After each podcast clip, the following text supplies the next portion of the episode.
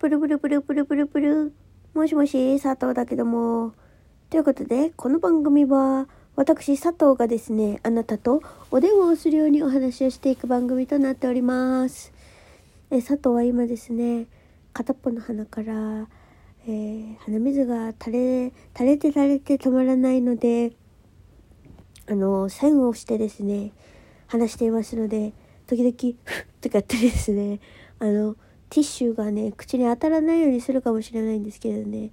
気にしないで聞いてくれればなと思います。嘘だよ。嘘に決まってんじゃん。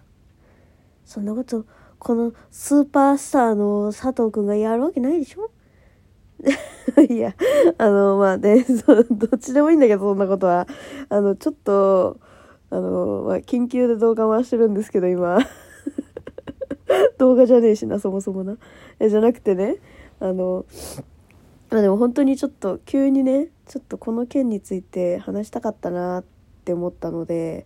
ちょっと、まあ、録音してるんですけど、本当に持論。うん、私は個人的にこの件についてこう思ったっていうだけなんで、マジで、ああ、そういう意見の人もいるんだなって心を広く、えー、聞いてくれればいいなと思うんですけど、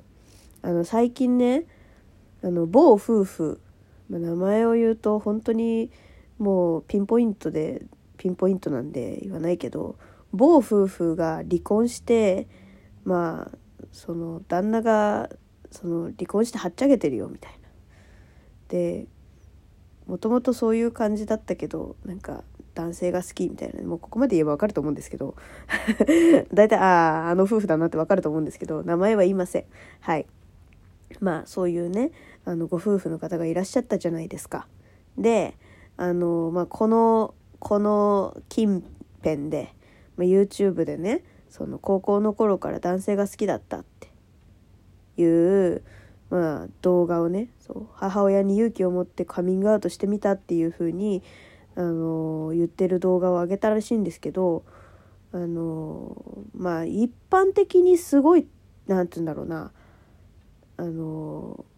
ー、離婚した理由が、まあ、まずその何、もともとはその奥さんのことがすごい好きだったけど、だんだんだんだん生活していくうちに、こう男性のことが好きかも、やっぱ好きなんだなってなって、ごめん、ちょっとそのふたりのことは、子供も奥さんも大好きだけど、そのちょっと自分がその男として生きていくというよりも、ちょっとそれがダメになっちゃったから、夫っていうレッテルだけ剥がさせてほしいって言って、まあその離婚をして、で、まあ何、同棲という形で、だからまあ、なんつうんだろうな、離婚してるけど一つ屋根の下さんにんで、あの、暮らしてるっていう人がいるんだけど、そうてかその人はそういう選択をしたんだよね。そうで、みんなそのそのやっぱりそのなんつうの、奥さんが好きで結婚して子供を産んで、それでずっとふたりで一緒に歩んでいこうねっていう風になって、途中であれってなったっていうパターンだと思ってると思うんだけど、そう、それでその今回の YouTube の動画が出て、高校の頃から実はカミングアウトしてみたいなので、え、高校の頃から分かってたのに、なんで奥さんとその結婚して子供を産んだの、それ奥さんと子供がかわいそうじゃんって。まあね、本当にそうだと思う、うん、なんだけど、あのー、一つの考え方として、まあそのね、男の男の人っていうか、その、まあ、今話題になってるね、当の本人、男性の方の当の本人の立場から考えると、私はそれ一つで片付けていいような問題じゃない気もするんですよ。うん、なんかそのカミングアウトってすごく大変で、しかもその YouTube の動画見てみると、お母さんに育て方を間違えたって言われて、 そう、そこでもう本当に絶望されたらしいんだよね。それでお母さんに嘘ついたんだって、男の人のことを好きっていうのは嘘だよってっていう、こう親に対して思いやりが持てる人はやっぱりその辺でこう責任を持たなきゃって思う瞬間が多分ある人もいると思うんだよね。だからその私は私で生きていくっていう風にもうこれが私だからって思ってなんか生きていってる人ってそういうなんていうんだろうな エルジービーティーキュー プラスみたいなのあるじゃん。そう、そういうのでなんか目立ってる人っていうのは結構もうその道を突き進みすぎてる人が多くて、で私は私だから他のみんなは関係ない、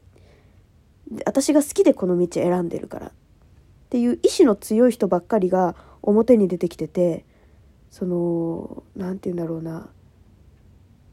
そうもうそういう突き出てるもう秀でてしまってる人っていうのは表に出てきてそのことをこう話してる人っていうのはやっぱりその親御さんともう縁を切ってたりとかする方もいるし、やっぱりそういうこうなんて言うんだろうな、そういうことを経て今輝かれてる人っていうのがすごく多くてっていうイメージなのね、私の本当に個人的な考えで。やっぱりその親に大切に育てられてきたなとか、親のなんて言うんだろうな、絶望させたくないとかっていう風に思う人って女性でも男性でも一定の確率絶対にいると思ってて、でその YouTube で聞いた限りだとやっぱりそのなんて言うんだろうな、失望させたくないとかやっぱりそういう風に思って女性を愛してみようって自分で思ってこう多分進んでってた時期にちょうど奥さんと出会ったと思うんだよね。なんかそんな気がするんだよ私。そう、それであ自分も女性を愛することができた、子供も産める、てか子供産んでもいいなって思えた、この人だったら普通になれるかもしれない、この人とだったら普通になれるかもしれない自分がって思ったら、やっぱり私だったとしてもそっちの道に行くと思うんだよね。だからなんかこう無責任だとか女性に対して女性のことを何も思ってないっていう風に言われちゃったら本当にまあもうその言葉を言われたらもう何も言い返せないと思うんだけど、でもそのカミングアウトする人のことを考えるとやっぱりそのなんつうんだろうな、普通の人の道に行くこと行ける可能性が少しでも自分の中に見出せたとしたらやっぱりその親のね親御さんを喜ばすこともできるし、自分も世間からそのアブノーマルな目で見られることもない、普通の人間になれるかもしれないってずっと普通じゃないって自分で思い続けてる人だったら多分私は思っちゃうんだろうなって思ったんだよね。そうで長年やっぱりやってきて辛くなっちゃった、自分が辛くなっちゃったっていう風になるのもなんかまあでもそれはもうなんて言うんだろう、隠し続ければよかったんじゃないのとか、その奥さんが本当に本当はもう墓場なんで持ってってほしかったっていうその気持ちもすごく、だから私はどっちかというとそっち派なんだよね個人的には。そうなんだけどでも男性のその方を考えるとなんか無責任だとか奥さんと子供のこと考えてなかったのかっていう声があまりにもでかすぎて、なんかうんそうなんだけど、うん、私もそのどっちの何派閥に入るって言われたらもちろん奥さんを擁護する派に入るんだけど絶対ね、私もどっちかというとそっちのなんで墓場まで持ってかなかったのっていうタイプだからなんとも言えないんだけど、でもその旦那さんの方のこともやっぱり多少こう認識として頭に入れといた方がいいんじゃないですかって思うんですよ。わかる？なんか言いたいことわかる？そう、なんかやっぱりそのカミングアウトとか世間からの目ってその人が普通の人が思うよりもすごくこうなんて言うんだろうな、すごくこうきついんだよね。だから自分がアブノーマルだアブノーマルだって思ってること自体がすごくストレスで、それでそのもう普通の人になりたいって思う時期って多分こうまあテレビに出てる人じゃない普通のその エルジービーティーキュー の人っていうのは多分体験してる人はたくさんいらっしゃると思うんだよね。だからなんかまあ一緒にしないで、あんな男と一緒にしないでっていう人ももちろんいると思うけど、そ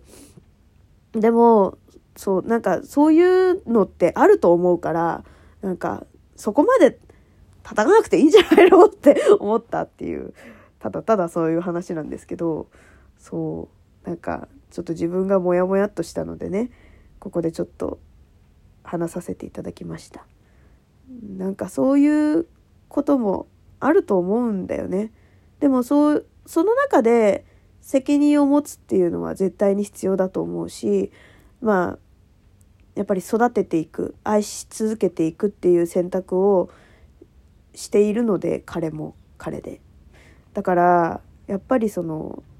うん、責任を取ろうという気持ちはあるのではないかとは思ってるんですけど、まあ、うん、まあまあ悪かったよねやっぱりね、うん、とは思う。ちょっともうちょっと他の責任の取り方があったんじゃないかなとは思うけど、まあねちょっとその辺であんまり叩かないであげてもういいんじゃないかなと思いました。はい、ということで次回も聞いてくれると嬉しいわ。じゃあね。